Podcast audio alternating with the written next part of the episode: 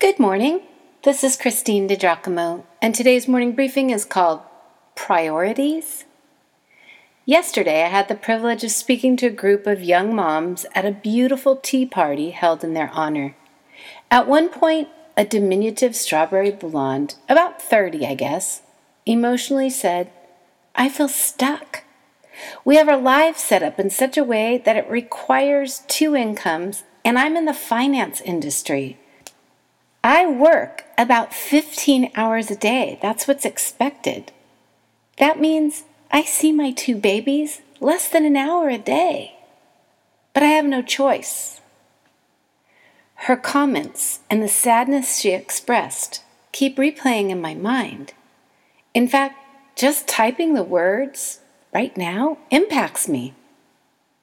Taking a look at the exchange here in Matthew 19 between Jesus and the man who comes to him wanting important answers about really living, I'm wondering is she really living?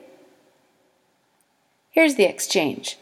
Someone came to Jesus with this question Teacher, what good deed must I do to have eternal life?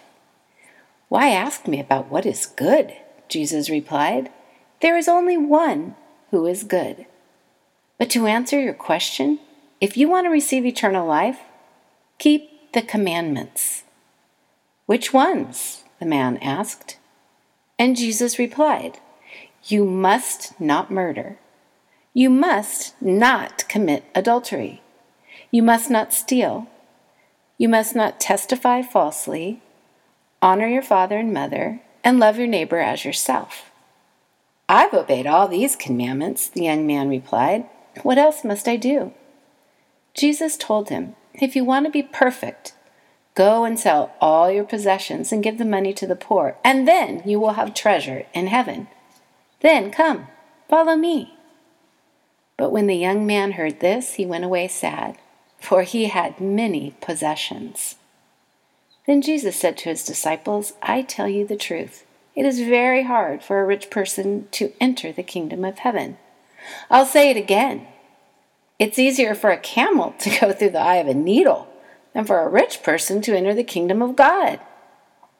The disciples were astounded. Then, who in the world can be saved? They asked. Jesus looked at them intently and said, Humanly speaking, it is impossible. But with God, everything is possible. Push back from the passage and consider the answers Jesus gives the man. He highlights five of the Ten Commandments, the last five.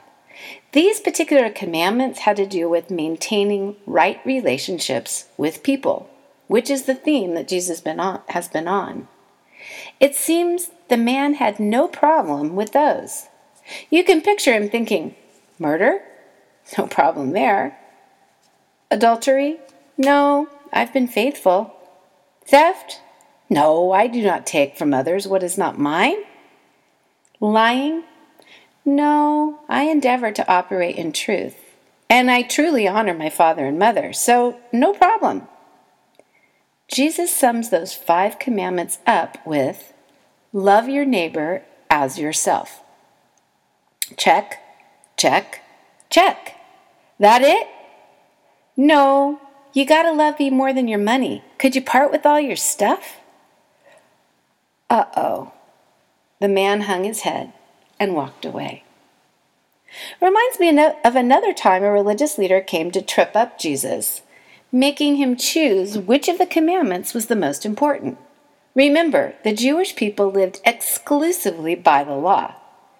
Jesus responded, Love the Lord your God with all your heart and with all your soul, and with all your mind, and with all your strength.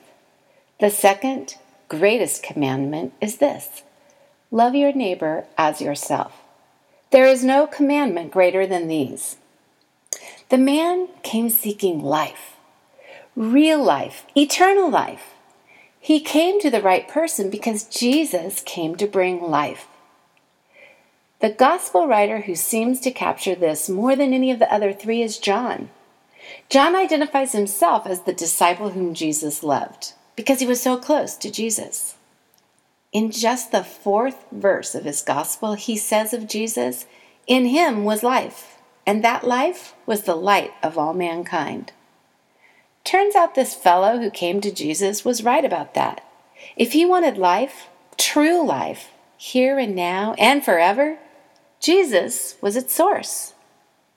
In just a few short diagnostic questions, Jesus got right to the priorities that lead to life loving God, loving people.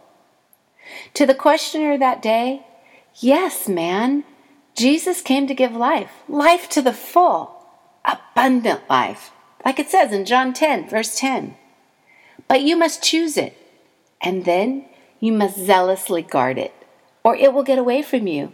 You will put other idols before your God, maybe your children, or your spouse, or money, or position. And you will think more highly of yourself than others. Friend, you must zealously guard your priorities. You and I must not miss the point of this dialogue between Jesus and the questioning fellow. Carefully determine what pleases the Lord. Ephesians 5:10. Paul said it. And if God has already told us in scripture what pleases God, what pleases him, then we ought take heed and obey it. Love the Lord your God with all your heart, soul, mind, and strength, and love your neighbor as yourself. Priorities. Amen.